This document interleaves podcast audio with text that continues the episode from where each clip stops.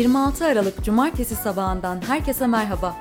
Yeni günde ve bu kez benim için bir ilk olacak olan Cumartesi gününde ben Gizem'le Aposto 6.30'dasınız. Çarşamba ve Cuma günleri bu adreste buluşuyorum sizlerle ancak bu haftaya özel İpek'le minik bir değişim yaptık. Teklif ondan geldi ancak açıkçası benim için de ufak bir hafta sonu kaçamağı oldu diyebilirim. Tabi hafta sonu kaçamağı algımın bu hale evrilmiş olması beni biraz üzüyor ama umarım durum sizler için birazcık daha farklıdır. Ki şu süreçte aslında hepimizin hafta sonu algısı epey değişti. Dünkü yayında İpek sormuştu hafta sonu planlarınızı. Eğer kaçıranlar varsa bu soruyu ben de kendi cevabımı verip tekrar yöneltmek istiyorum sizlere. Bu kaydı dinliyorsanız eğer şu saniyelerde ben evimde bir köşede yüksek lisans tezimi yazıyor olacağım. Yani umarım, umarım yazıyorumdur. Ve mola verdiğim anlarda da yanıtlarınızı okumayı çok isterim. Twitter'dan Aposto Podcast hashtag ile cevaplarınızı bizlere ulaştırabilirsiniz. Hafta içi Türkiye ve dünya gündemine dair oldukça ciddi başlıklar aktarıyoruz sizlere. Cumartesi yayınlarının bir güzelliği de hafta sonu ruhunun bültenlere de yansımış olması. Bugün o önemli başlıkların yanı sıra bu bildiğimiz kaotik dünyadan biraz uzaklaşıp hayranlıkla takip ettiğim sanatçılarla dolu olan sanat dünyasına da bir göz atacağız birlikte. Ve bugünün bülteni iRobot'un destekleriyle geliyor huzurlarınıza.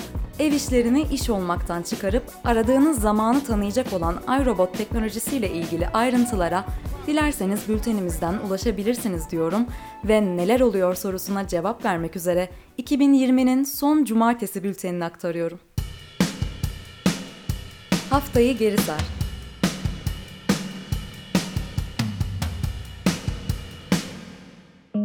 Geride bıraktığımız hafta Türkiye gündeminde yaşanan önemli gelişmelere bakacak olursak, Türkiye Cumhuriyet Merkez Bankası politika faizini 200 bas puan artırarak %17'ye çıkardı. Faiz artırımından sonra lira değer kazandı.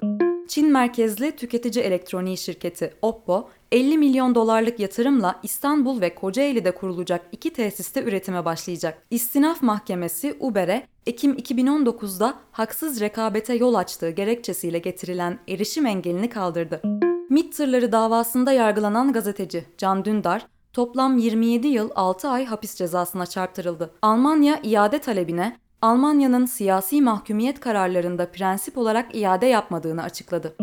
Sağlık Bakanı Koca, Çin'den gelecek Covid-19 aşılarının Türkiye'de yapılan deneylerinde %91,25 etkinlik oranına ulaşıldığını, ilk aşıların pazar gecesi yola çıkacağını açıkladı. Avrupa İnsan Hakları Mahkemesi, eski HDP eş genel başkanı Selahattin Demirtaş'ın derhal serbest bırakılması gerektiğine hükmetti. Cumhurbaşkanı Erdoğan, Avrupa İnsan Hakları Mahkemesi, mahkemelerimizin yerine geçecek şekilde karar veremez açıklamasını yaptı. Avrupa Birliği ve Birleşik Krallık, Brexit sonrası iki taraf arasındaki ticari ilişkileri düzenleyecek anlaşma üzerinde uzlaştı. ABD ve Avrupa Birliği'nden Facebook ve Google'a yönelen antitrust soruşturmalarının ardından Çin'de teknoloji şirketi Alibaba için bir soruşturma açtı. Macaristan'da farklı kanatlardan 6 muhalefet partisi 2010'dan bu yana Macaristan Başbakanı olarak görev yapan Viktor Orban'a karşı 2022 seçimlerinde tek aday çıkaracak.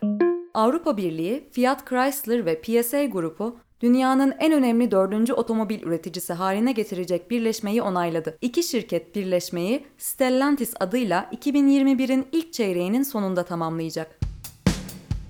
Müzik gündemi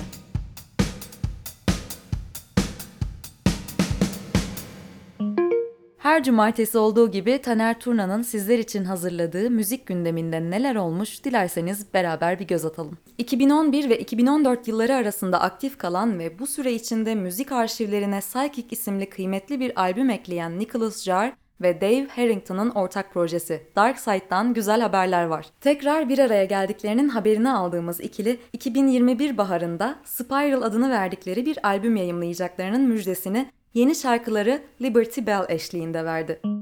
2020'nin hemen başında sahip oldukları tüm görsel ve işitsel içeriklerini Radiohead Public Library adını verdikleri çevrim içi bir kütüphanede erişime açan Radiohead bu sefer dijital bir tebrik kartı serisi yayımladı. Siz de dilerseniz bültende yer alan linkten sevdikleriniz için mesajlarınızı belirleyerek Radiohead kokulu tebrik kartları hazırlayabilirsiniz ki ben büyük bir Radiohead hayranı olarak hemen linke gideceğim birazdan. Tam yarım asır önce The Beatles'ın kült albümü Let It Be, Beraberinde grubun kayıt sürecini merkezine alan aynı isimli bir belgesel filmle birlikte yayımlanmıştı. Yönetmen Peter Jackson, albümün 50. yılı şerefine bu film için çekilen ve daha önce hiç kullanılmayan 55 saatlik görüntülerden Get Back isimli yeni bir belgesel yarattı. 27 Ağustos'ta yayımlanacak belgeselin 5 dakikalık ön gösterimini bültenimizde yer alan linkten izleyebilirsiniz. Mart ayında Future Nostalgia adını verdiği ikinci stüdyo albümünü yayımlayan Dua Lipa, geçtiğimiz hafta Kristen Wiig'in ev sahipliği yaptığı Saturday Night Live'a konuk oldu. Dua Lipa son albümündeki Don't Start Now ve Levitating şarkılarıyla performans sergiledi. Uzun süredir yayımladığı konsept çalma listeleri sayesinde dinlediği müzikleri yakından takip ettiğimiz eski ABD Başkanı Barack Obama bu sefer 2020 yılının en iyi şarkılarını seçti. Bob Dylan, J. Cole, Little Sims, Phoebe Bridgers, Waxahachie, Dua Lipa, Bruce Springsteen gibi sanatçıların yer aldığı listenin tamamını bültenimizde yer alan linkten dinleyebilirsiniz. Sinema ve televizyon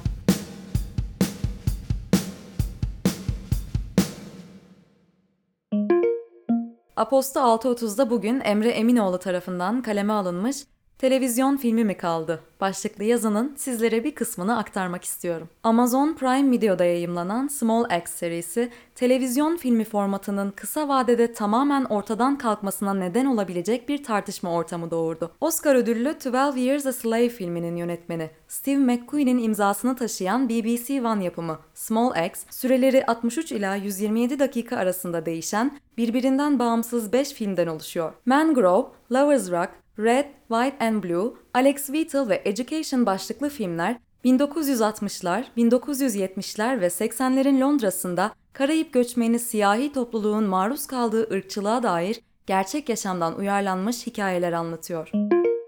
No Time to Die başta olmak üzere birçok projesinin gösterim tarihi ertelenen MGM Studios, yaşadığı finansal sıkıntıların ardından satış seçeneğini gündeme aldı stüdyo satış sürecini yönetmesi için iki yatırım bankasıyla anlaştı. Hollywood Yabancı Gazeteciler Birliği tarafından dağıtılan Altın Küre ödüllerinin adayları 3 Şubat'ta duyurulacak. Adaylık oylamasının başlamasına bir ay kala hangi yapımların yarışta yer alacağının belli olması bazı tartışmaları da beraberinde getirdi. Kore göçmeni ABD'li bir ailenin hikayesini anlatan yılın gözde bağımsızlarından. Minari'nin yabancı film olarak kabul edilmesi yabancılık, Amerikanlık ve yabancı dil düşmanlığı kavramları etrafında tartışmaların alevlenmesine neden oldu. Altın Küre ödülleri kuralları gereği bir film ABD yapımı dahi olsa İngilizce dışında bir dilde ise en iyi film kategorisinde aday gösterilemiyor. 11 Tony ödüllü hit Broadway müzikali Hamilton'ın Disney Plus platformunda yayımlanan kaydının Altın Küre ödüllerinde sinema filmi olarak yarışma başvurusu kabul edildi. Bu haberle birlikte sinema kategorileri ikiye ayrılan Altın Küre ödüllerinin komedi müzikal cephesinde Hamilton rüzgarı eseceğine kesin gözüyle bakılıyor. Sight and Sound'un yılın en iyi 20 dizisi listesinin zirvesinde HBO yapımı I May Destroy You yer aldı. Variety ise alfabetik olarak yayımladığı yılın en iyi 15 uluslararası dizisi listesinde Blue TV yapımı Alef'e de yer verdi. Haftanın öne çıkan fragmanları ile ilgili detaylı bilgiye ulaşmak ve o fragmanlara bir göz atmak isterseniz sizlere bültenimize davet ediyorum. İsim, şehir, seyahat.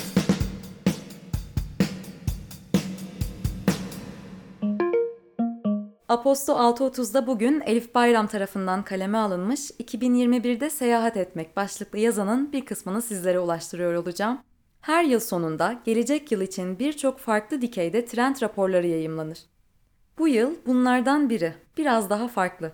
O da seyahat trendleri raporları. Yıl içinde durmaya yaklaşmış, hatta kimi zaman durmuş koca bir sektör, 2020 yılından ne dersler çıkarmış ve gelecek için ne öngörüyor olabilir? İlk bakışta seyahatin durma noktasına gelmiş olmasına rağmen tutan 2020 tahminleri, 2021'de de izlerini süreceğimiz ve daha çok duyacağımız seyahat trendlerine dönüşüyor gibi görünüyor. Eskiden herkesin orada olması bir yere gidip orayı görmek için bir sebepken artık kimselerin keşfetmediği yerlere yolculuk daha cezbedici. Uzun bir süre dağarcığımızda kalacak sosyal mesafe seyahatlerimizde de kendini gösterecek gibi görünüyor. İlk olarak overtourism. Özetle turizmin turizmi bitirmesine ve bir bölgedeki kaynakların hızla tükenmesine karşı Gezginlerin daha farklı ve diğer insanlardan uzak bölgelere seyahat etmesi iyi bir haber. 2021 yılında turistlerin popülerlik ve hizmetlerden ziyade hijyen ve sağlık önlemlerini göz önüne alarak seyahat edecekleri öngörülüyor. Fakat bu durumun pandemiden önce popüler olan ve ekonomisi turizme bağlı olan ülkeleri ve şehirleri kötü anlamda etkileyebileceği düşünülüyor. Dilerseniz bu keyifli yazının devamına bültenimizden ulaşabilirsiniz. Tasarım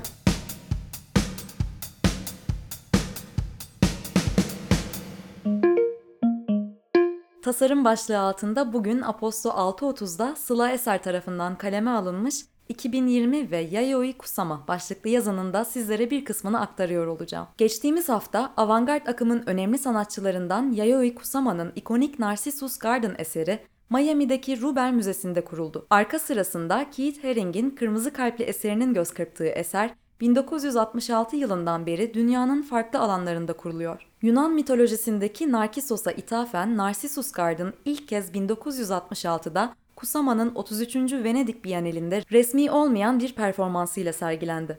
700'e yakın plastikten yapılan gümüş kürelerle eser, insanı kendiyle yüzleştiren, egosuyla karşı karşıya getiren, hayatta her şeyin birbirinin yansıması olduğuna çağrışım yapan bir bahçenin temsiliydi. Kusama eserinde narsisizme ve insanı çevreleyen endüstriyel oluşumlarla ilişkisine yalın bir şekilde ayna tutmayı hedefledi. Sanatçı gümüş kürelerini Bienal alanının manzarasını yansıtan İtalya pavyonunun önündeki çimenlere yerleştirdi.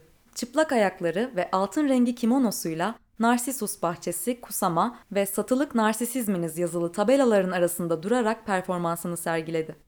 Serginin açılış günü boyunca küreleri havaya fırlatarak dikkatleri çekti ve kürelerin her birini yaklaşık 2 dolara ziyaretçilere satmayı teklif etti. Hem kendini tanıtma hem de çağdaş sanatın ticarileştirilmesine yönelik bir eleştiri olarak yorumlanacak bu eylem, daha sonra Kusama'nın enstalasyonlarının odak noktası olacak, radikal ve politik kamusal performanslara geçiş yaptığı kariyerinde önemli bir an olarak görülecekti. Narcissus Garden'ın yinelemeleri o zamandan beri küreler plastik yerine çelikten yapılarak dünya çapında sergileniyor. Bu hafta Rubel Müzesi'nde kurulan Narcissus Garden versiyonu 700 paslanmaz çelik küreden oluşuyor. Kusama'nın bu kadar endüstriyel ve minimal bir nesneyi organik bir yaşam hissi taşıyan bir nesneye dönüştürebilmesi belki de bu dönem için ayrı bir anlam taşıyor. Kendinize 700 farklı aynadan bakmak bu dönemde ne anlama geliyor? İzolasyon döneminde hoşumuza gitsin ya da gitmesin, kendimizle her zamankinden daha fazla beraberdik diyerek Madeleine Luckle eserde pandemi dönemindeki bu yoğun deneyimimizin yansıdığını düşünüyor. 700 kürenin birinde belki de bu yıl çokça zaman geçirdiğimiz Zoom ekranlarından Instagram'daki sonsuz kaydırmalarımıza kadar teknolojiyle ilişkimiz, tüketimimiz, duygularımız ve daha nice deneyimlerimizi görebiliriz. Peki siz Kusama'nın kürelerinde bu yıl kendiniz için neler görüyorsunuz? Diye sormuş Sıla sizlere. Gastronomi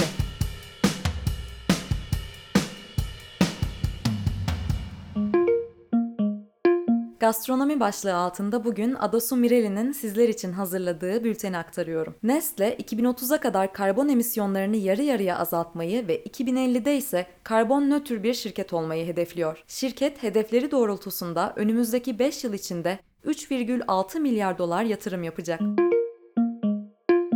Çin'in önemli politikacılarından Xi Jinping, ülkedeki gıda israfını azaltmak için yeni bir yasa tasarısında bulundu. Yasa, restoranların yiyeceğinden daha fazla yemek sipariş eden ve tabağında yemek bırakan müşterilere ceza yazmasını öngörüyor. İnsanları gereğinden fazla yemek sipariş etmeye teşvik eden restoranlar 1500 dolara kadar para cezasına tabi tutulacak. İsrafa çağıran televizyon programlarına, internet ve radyo üzerinden yapılan reklamlara ise 15 bin dolara kadar ceza kesilecek. Sadece Çin'in yıllık gıda israfı 35 milyon ton ediyor. İsrafın yarısı restoran ve perakendelerden kaynaklanıyor. Burger King ve Popeyes faaliyet gösterdikleri tüm ülkelerde yumurta tedariklerinde aşamalı olarak kafes sistemini terk edeceklerini duyurdu. Şirketler 2025 yılına kadar yumurta gereksinimlerinin %92'sini oluşturan Kuzey Amerika, Batı Avrupa, Güney Amerika, Yeni Zelanda ve Avustralya'da kafes sistemini tamamen terk edeceklerini, ihtiyacın %8'ini oluşturan diğer yerlerde ise 2030'a kadar kafessiz sisteme geçileceğini taahhüt ediyor.